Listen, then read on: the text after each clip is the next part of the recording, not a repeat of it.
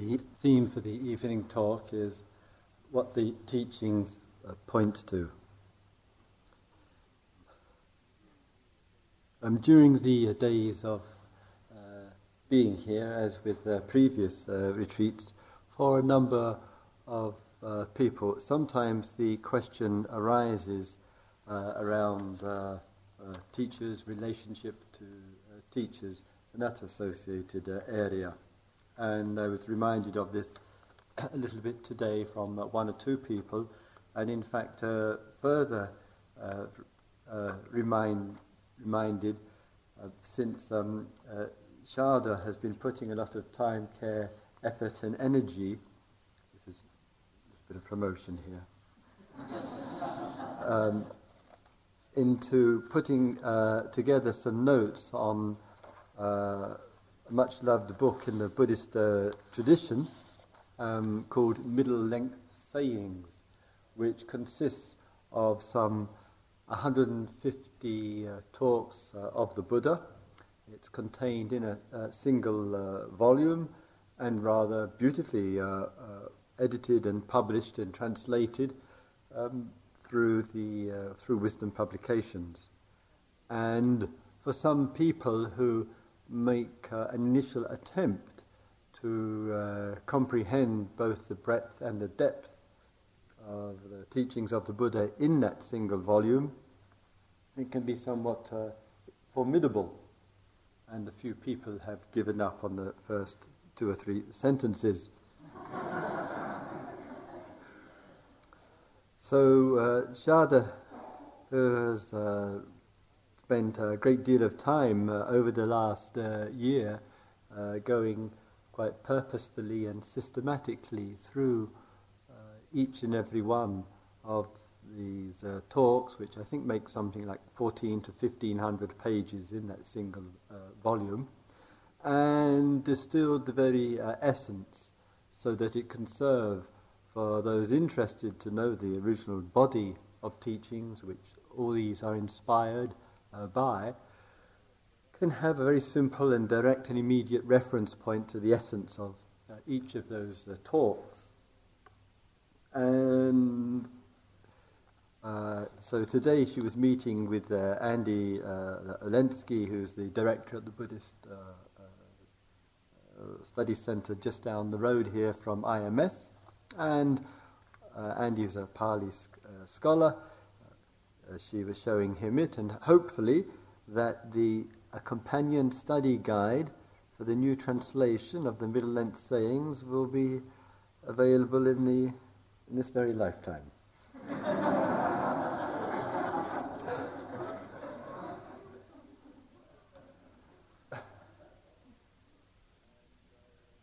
and I was spent um, half hour, 45 minutes before coming in here, just looking and reading through uh, some of the uh, uh, uh, uh pieces. And she has quoted a few people who are, um, have much love of the text. And I, to my surprise, I didn't notice, know this before, that, I'm, I'm, that Christopher Titmuss is quoted in there. And I have to say, I found myself in complete agreement.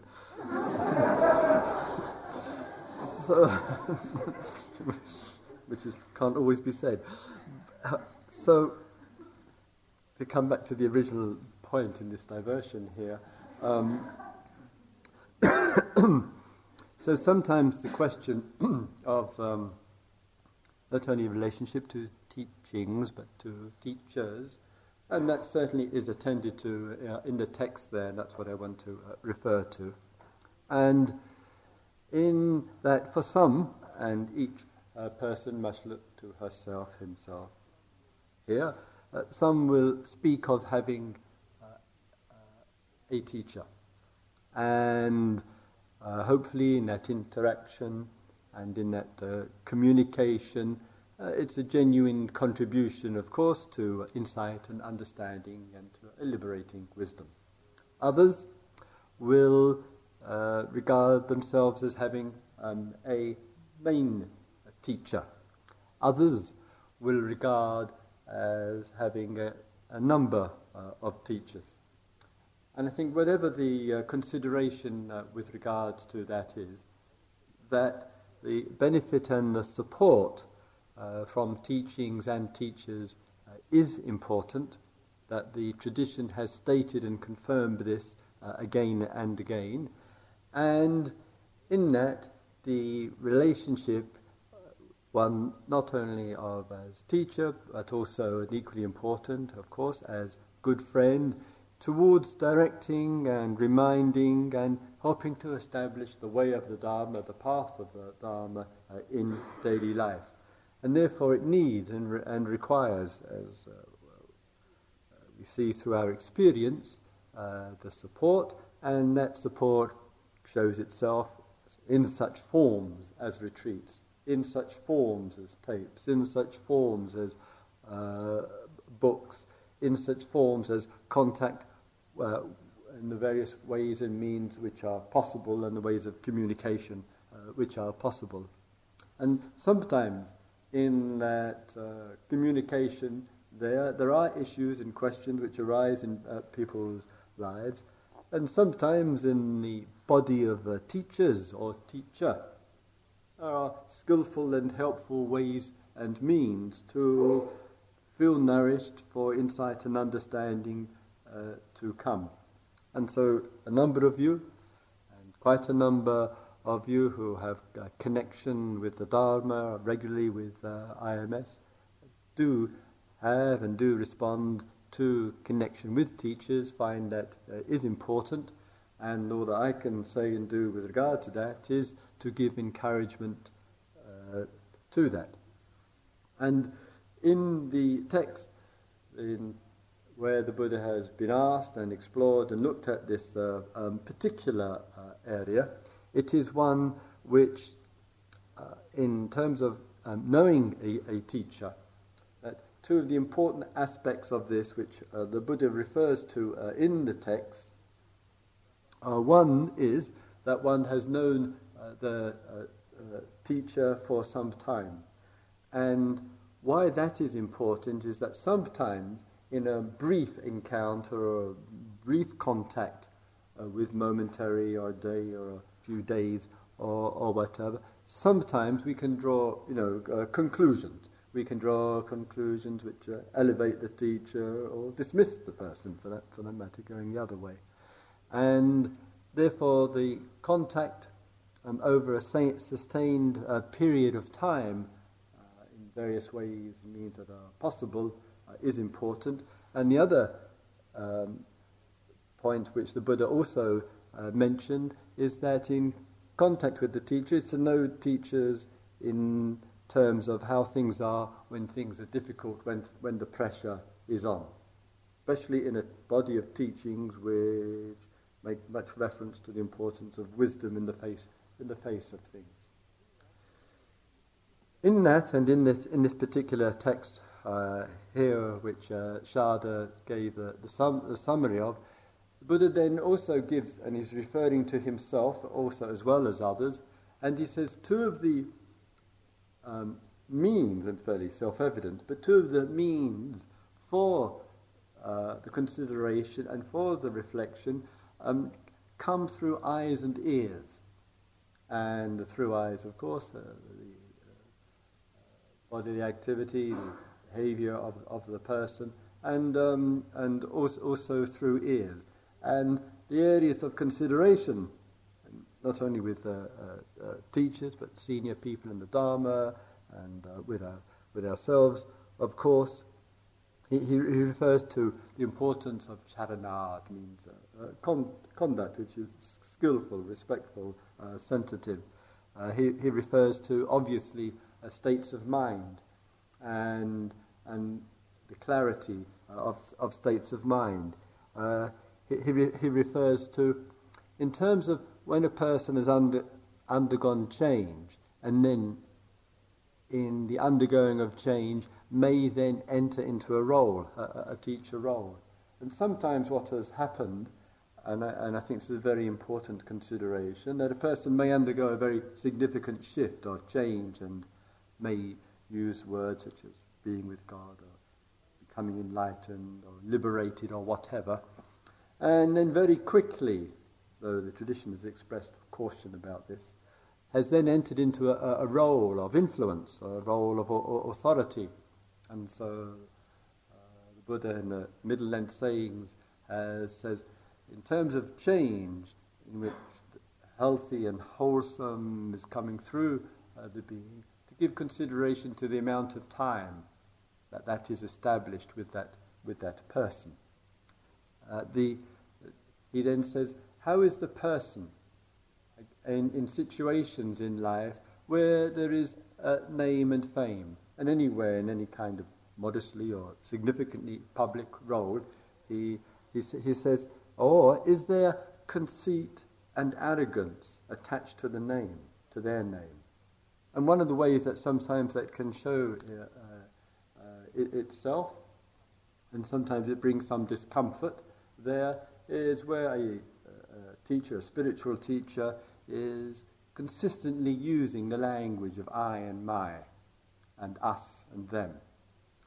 And, and then easily, how easily it can, can actually be a, a self righteousness. It can be an arrogance, it can be a, a conceit, and, and uh, an, an, empire uh, building up. And that certainly is one of the, the dangers in spiritual life and the consequences for that for all involved, teachers and students alike.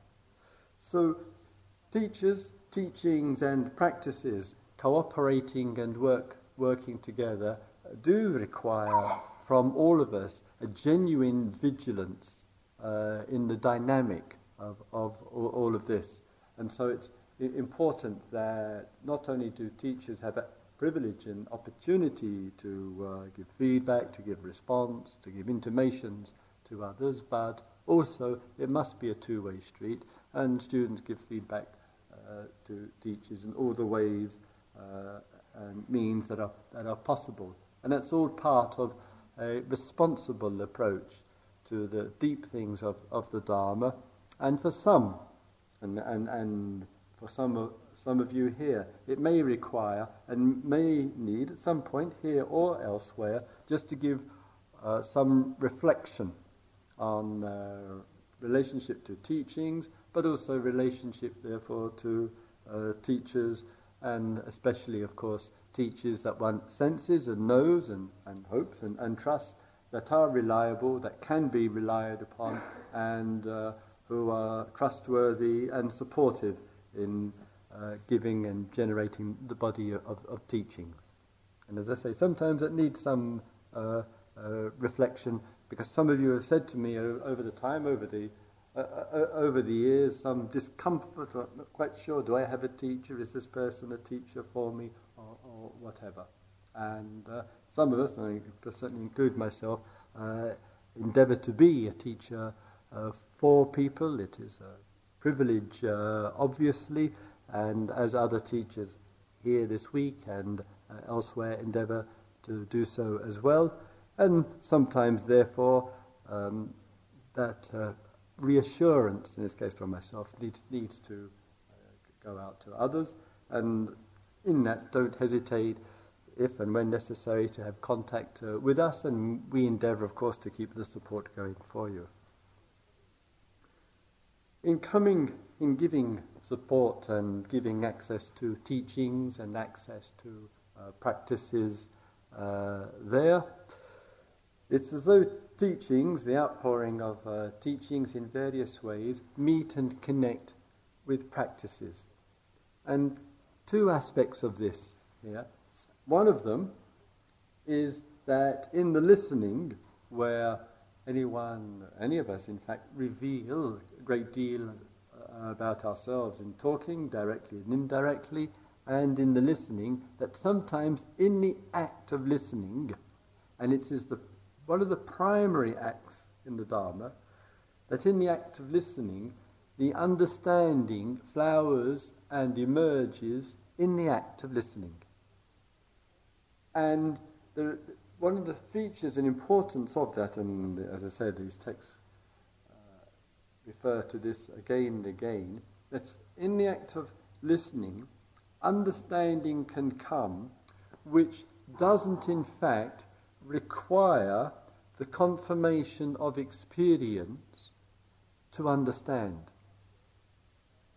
Uh, in other words, that there are times, and it can be in other ways as well, uh, reading, etc., in the act of listening itself and in the interest and in the receptivity and the connection uh, is there, that one hears, it passes through the ears, it goes down into the being, and there is an immediate recognition and acknowledgement of the, for oneself, as it were, of the bare truth of what is said directly or indirectly or intimated in some way or other, and one knows for oneself. And therefore, much insight, understanding, awakening can take place through the act of the listening. For some, the act of uh, listening may provide inspiration, it may provide a, a theoretical framework in which to uh, uh, reflect upon and therefore through the reflection itself there is a deepening and a clarification taking place with us uh, as an outcome of the listening. We listen first, we reflect on what touched us, with that is then digested, it then transforms itself within, and understanding comes out of it. Sometimes, and as one person was reporting to me, um, one, in a one-to-one meeting, there is, this was in, uh, an outcome uh, in relationship to yesterday evening's talk, that there is a listening which uh, uh, takes place, and then, not consciously or deliberately in any way, there is a, a depth taking place uh, of meditation. In the uh, depth of meditation, one is experiencing that vibrational life as I was referring to, the uh, opening and the openness, which begins to accommodate and embrace uh, it, and much more subtle levels of being, and which even get underneath the emotional life to something very, very silent and deep.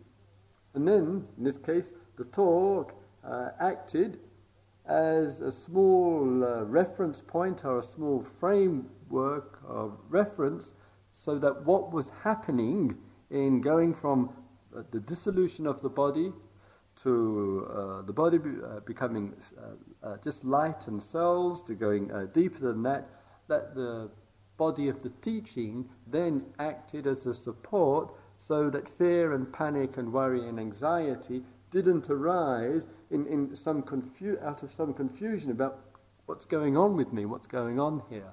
And, and therefore, that depth could come. And so, as I say, sometimes and in many other ways, it's direct listening contributes to insight and understanding, and sometimes it serves as a frame, work as a support for meditation, for samadhi, for uh, exploration, for working with the hindrances and the obstructions, and that, and that twofold activity matter. So it's not surprising, uh, therefore, that through the two and a half uh, uh, thousand uh, years, over a hundred generations of practitioners, that there has been a consistent in- encouragement for both the uh, uh, listening and for both the practices. Because the danger with one, that is, if we just listen and we have no other resource, the tendency is that it can become rather intellectual, easy and particularly with the, the Dharma, which appeals so strongly to human reason that the teachings sound reasonable, they sound just, they sound down to earth, they sound uh, sen- uh, sensible and applicable. And, and if we just had practice and, and had no teachings to support the practice, then very easily the mind would be interpreting on its own. It would be easily get confused, even just with mindfulness of breathing or working with the body or, or with the states of mind or whatever. So we bring two features together called teaching, we bring practices together in the trust, uh, and that the outcome of that really genuinely will really awaken our life and just how important that is. Just um, uh, yesterday, I was re- reading the uh, last publication of the Insight Meditation Center, and it had in it an interview with Joseph, Joseph Goldstein, one of the co founders, who's just come out of a, a month personal retreat here uh, today. And there was just an excellent uh, interview uh, with him, and, and, and in, in various ways making that same point again of, of the great importance of practice, of sustaining that practice, and, re- and so that it really genuinely, really points to really awakening our life and, and staying awake in it, which is the uh, core feature of it.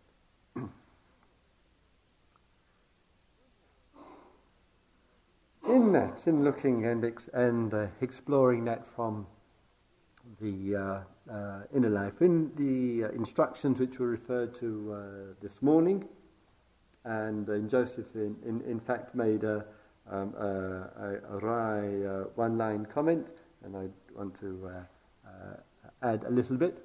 There has been tremendous encouragement, at least I hope there has been, um, during the days here to be aware as clearly as possible with regard to what is arising. What is arising? and in that, sometimes we have said, directly and indirectly, of course, that to turn to particular features of life and to really connect with those particulars which are arising. The arising and passing of the breath being an obvious example the arising and passing of emotions and feelings, the arising and passing of thoughts, and of course the arising and passing of sounds, and the arising and passing of the notion of I and my. In giving attention to that, as has been mentioned, in the arising and the pass, the arising and the passing of my, part of the purpose of that is that if we are not aware and very clear about the arising and passing, we, as it were, um, impose on that all sorts of other features. And one of them, of course, is continuity. And the Pali word is anicca. I can never remember how to spell, so I'm not going to try. I've heard it for 30 years. And the anicca, nicca means permanent. So the teachings are to be aware of that which is not permanent. And the reason is when there is holding and clinging in any form, and we look at it, invariably we'll have notions of continuity. And sometimes that will show itself in the kind of thought that runs through the mind, like, how long is this going to continue? You may have had that in one or two of your sittings. so the mind untrained, undeveloped, in the inner uh, life will experience what is arising, impose upon it or project upon it a continuity, and with that continuity, pressure will build, and the pressure will show itself in, in one way or the other fear in this case. How long will it continue? Mm. The pressure is there and, and, and fear that it will keep going uh, on and on. Similarly, in the, move, in the important teaching of being aware of arising, it, also, it is also to be aware of passing as well. And in that awareness of what is arising and, and passing, when seeing clearly and well so that the understanding is genuinely coming into us, it gives some sense of space about what we pursue. It gives some opportunity for us to look at what we cling to. So, in those things which affect us in life and touch upon us in life, we have a wisdom. The wisdom, that is the understanding, enables us to be aware of arising and passing. If we go just to one side, as it were, of the movement of life, or to the other, it begins to generate problematic existence. Sometimes we just want to go to arising. We just want perpetuation of, of continuity. We just want new things. We just want to uh, better experiences to arise. We just want to get rid of the old and pursue something different or so called better. If we, and therefore, quite sometimes the force of the pull and the force of attraction towards a new arising can be strong. Sometimes it's with passing, and it can show itself in aversion, in negativity, in and just seeing finishings and endings and, and, and dying and stopping and, and over with and all, all of that. And the tendency keeps going that way. And therefore, we have to need to look at ourselves look at ourselves in our relationship to what's beginning in life, a relationship to what's ending in life, and what kind of feelings and movements are from us in relationship to what arises, in relationship to what passes. Because our health of being is very much related to how we relate to what arises and what passes. So, not surprisingly, the teachings have reminded us uh, again and again can we have a clear understanding with regard to what is arising as what is arising? And can we have a clear understanding about what is passing as just what is passing? And give ourselves the opportunity and the, the space to be very well established in that. It could save us from heaps of suffering. It would save us, in fact, from heaps of suffering. Because the element of suffering is so much around continuity. Either things ending too quickly, things going on too long, things what we want not arising, things which we don't want not stopping. And so the, the world of the inner life lives in associationship with what arises and passes and with what doesn't arise and doesn't pass. And if you can think of a problem not concerned with any of that, you're the first one in the species. Try to think of any problem in your life which is not involved in arising or in passing or in not arising and not passing. If anybody has got anything outside of there, on to you. So, since this world of arising and passing has such significance for us, since there's such encouragement as one feature of the teaching to take a tremendous daily interest in this process of arising and passing, beginning and ending, start and finish, birth and death, coming and going. That if to find wisdom in that is the responsibility of a human being because the problems of life are involved in that, not outside of it. And therefore we endeavour, not easy, but it, in, endeavour, so to speak, to penetrate through, to cut through, to see whether we can live well with it. Sometimes, and, and some of the Dharma friends and practitioners um,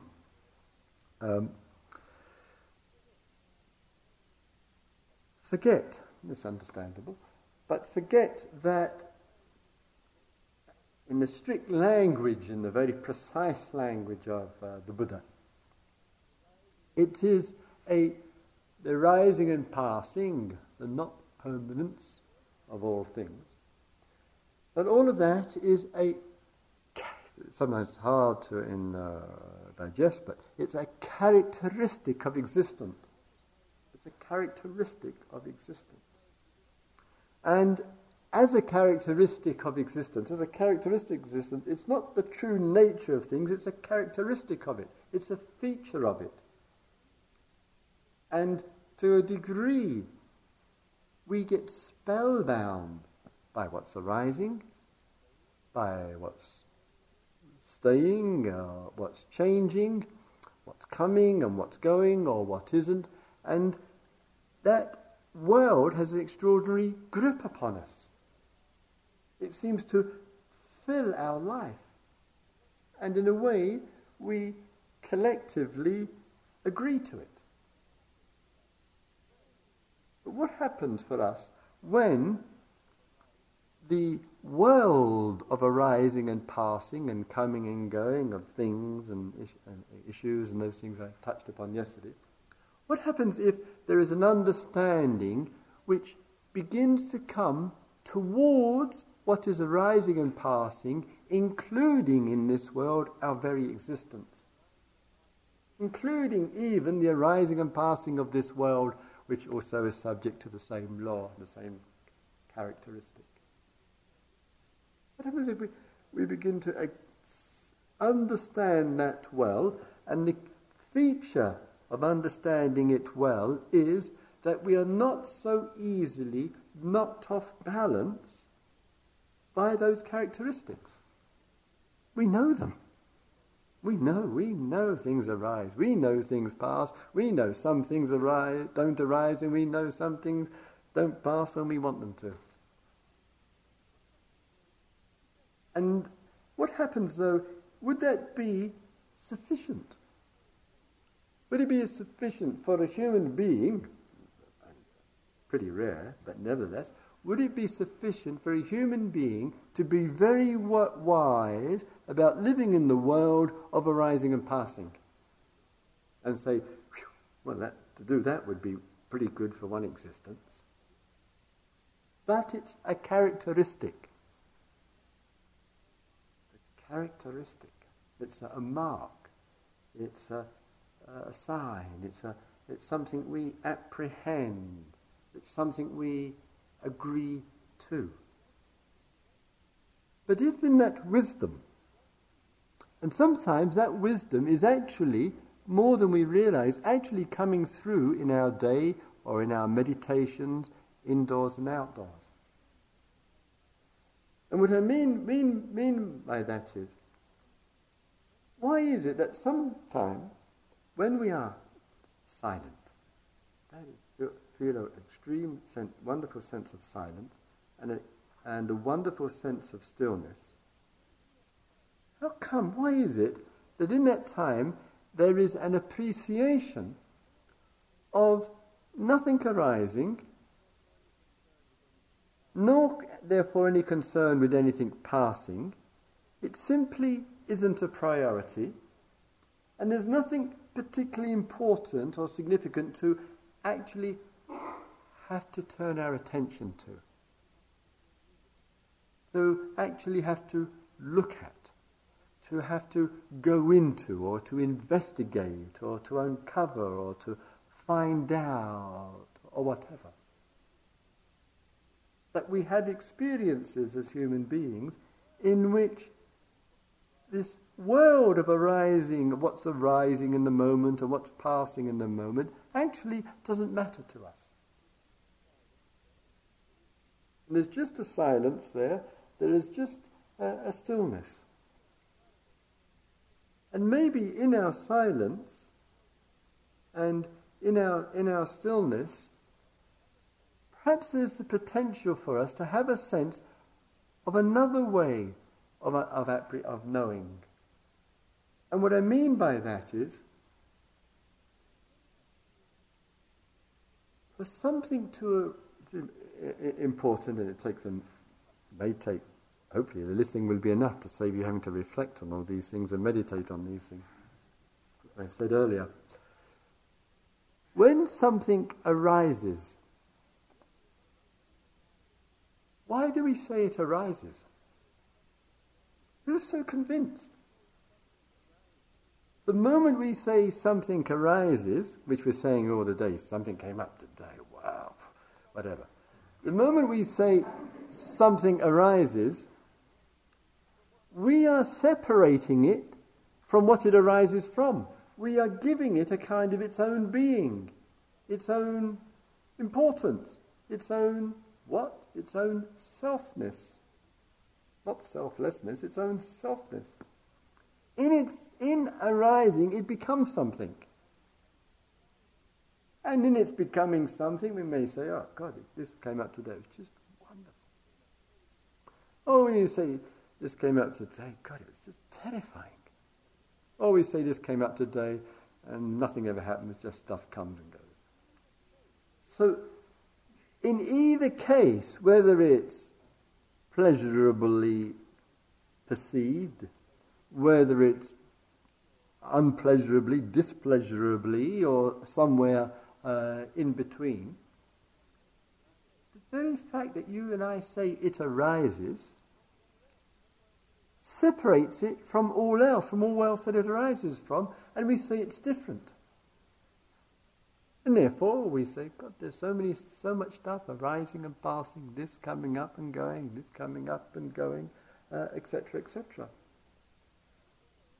and we're convinced that we have a world full of different things and issues arising and passing. From what?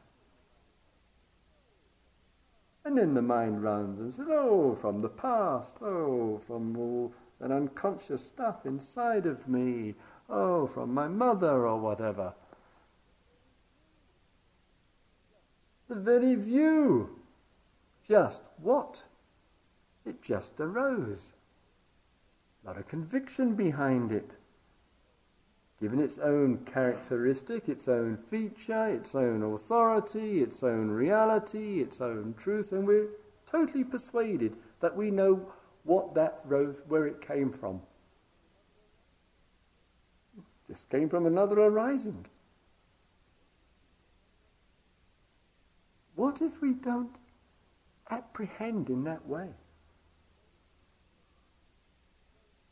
What if we just don't make another arising to explain the last one? What do we say? This is ridiculous living like this. What would it do to science, therapy, a state of mind,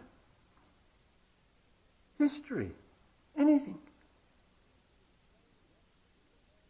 But we've been persuaded, we've persuaded each other that we explain one thing by the, which has arisen by the arising of something else.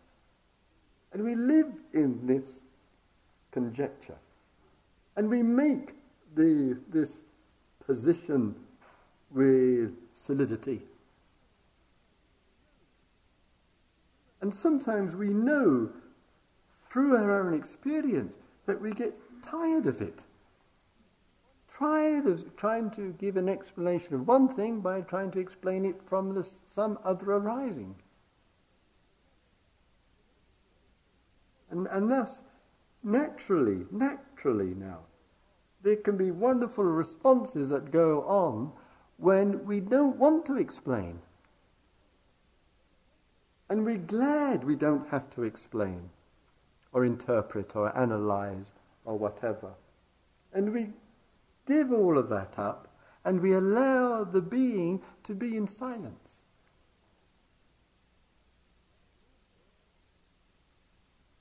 And therefore, arising is arising for passing.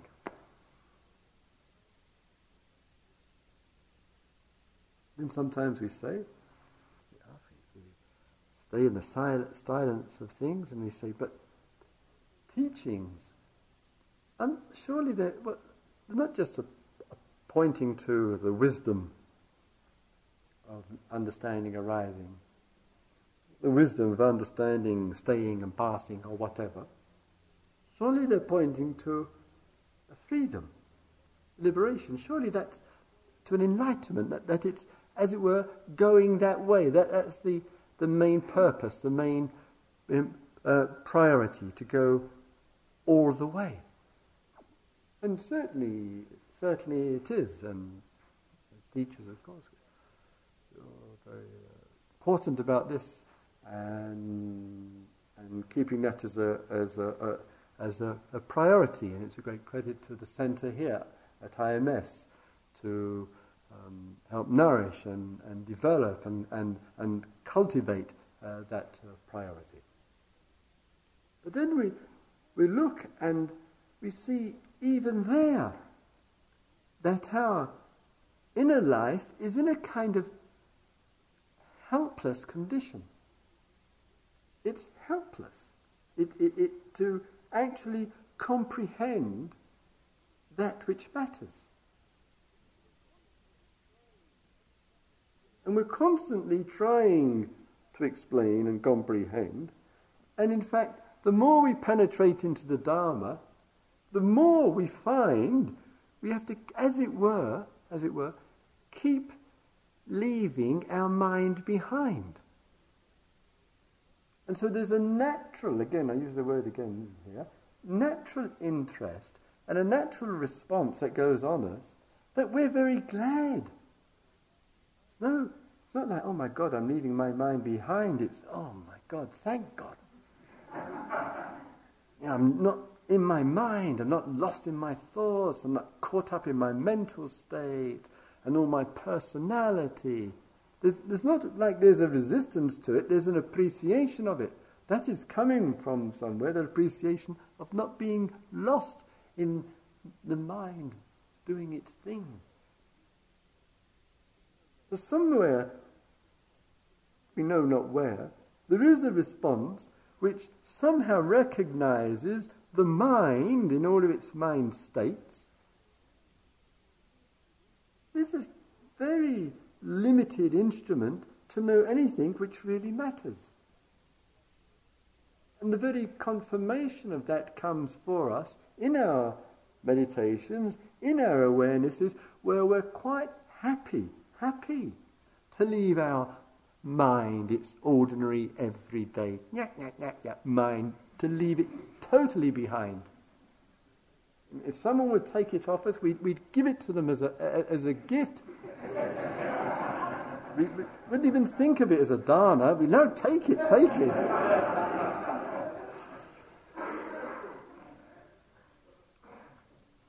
so, in this interest in, as it were, leaving the mind behind, including all the Dharma knowledge, all the Dharma insights, all the Dharma experiences from the past, as well as the unhealthy and the uh, unwholesome. There's something in us, naturally, which responds to it. And yet, the sense of the incomprehensibleness of it all also begins to stand out. And we talk of freedom, we talk of liberation, we talk of enlightenment. And immediately we're can't go anywhere with it. Some might say, as a point of inner comfort, oh, freedom is within you. So, we're silent, we're still, and we close our eyes, and we look within. Well, whereabouts?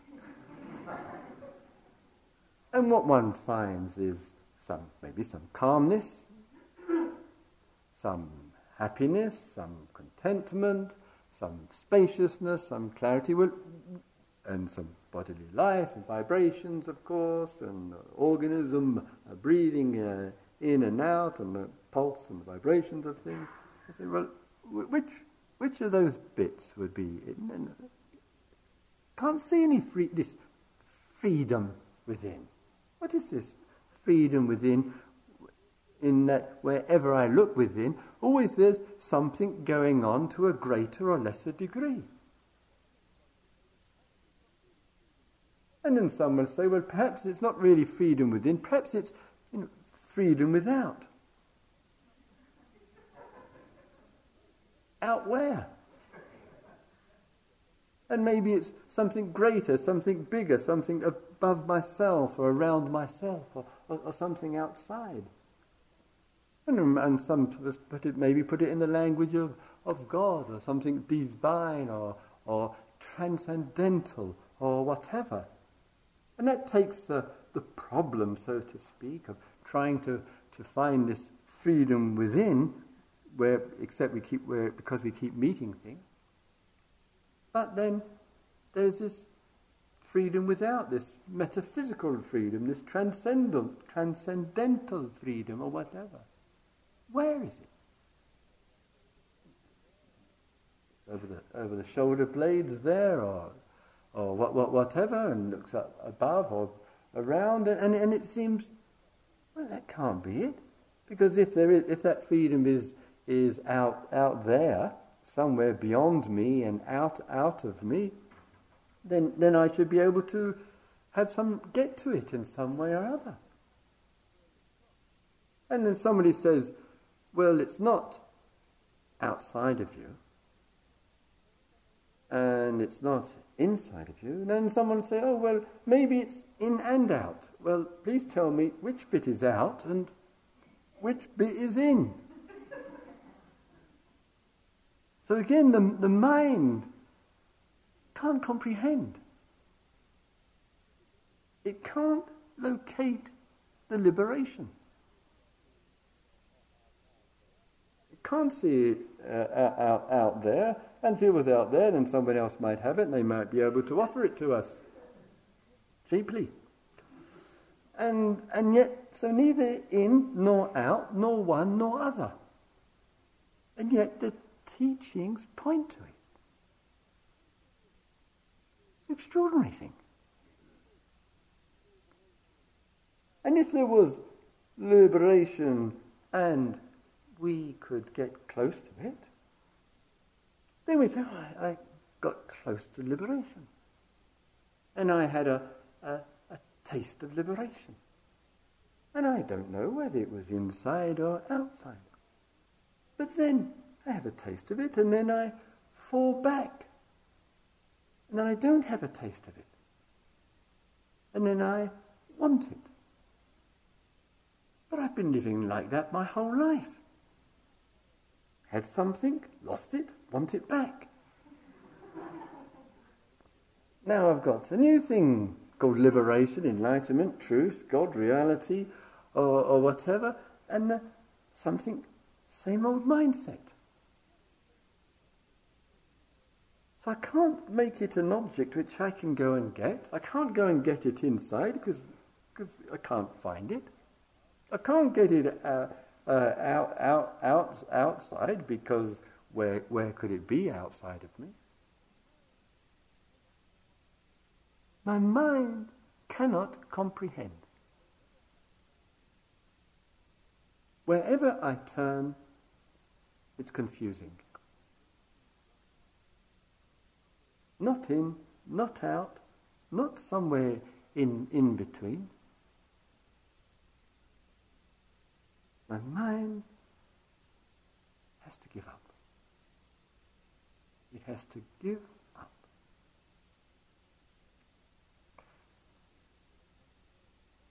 So an extraordinary thing with teachings. They, as it were, point us along the way, point us in a, direct, in a direction. We use all the resources that we have, which is called heart, mind, and body. and it's not the reference point. How do we explain this?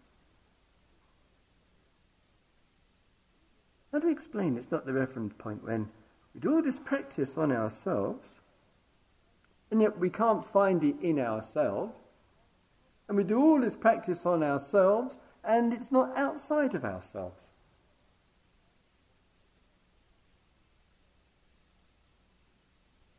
And therefore we're, we're faced with what is incomprehensible,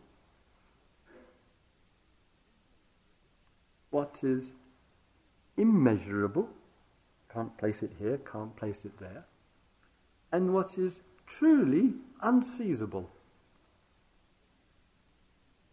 I cannot seize on liberation. It is not seizable. It's not gettable. It's not findable.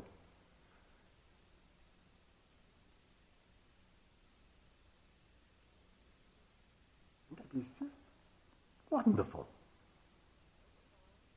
It's got no mark, no sign, no characteristic, no feature. There is nothing tangible. We can't get our mind around. Into, out of.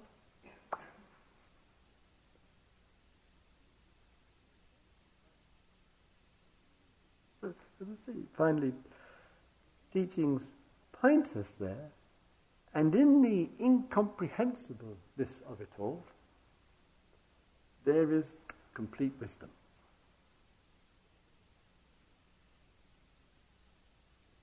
There is complete wisdom, fulfillment of wisdom.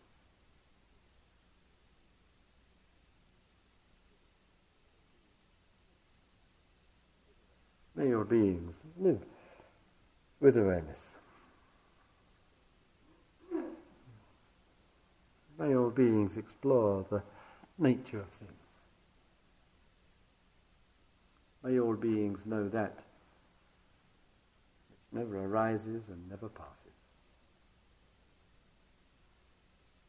I Have a couple of quiet minutes together.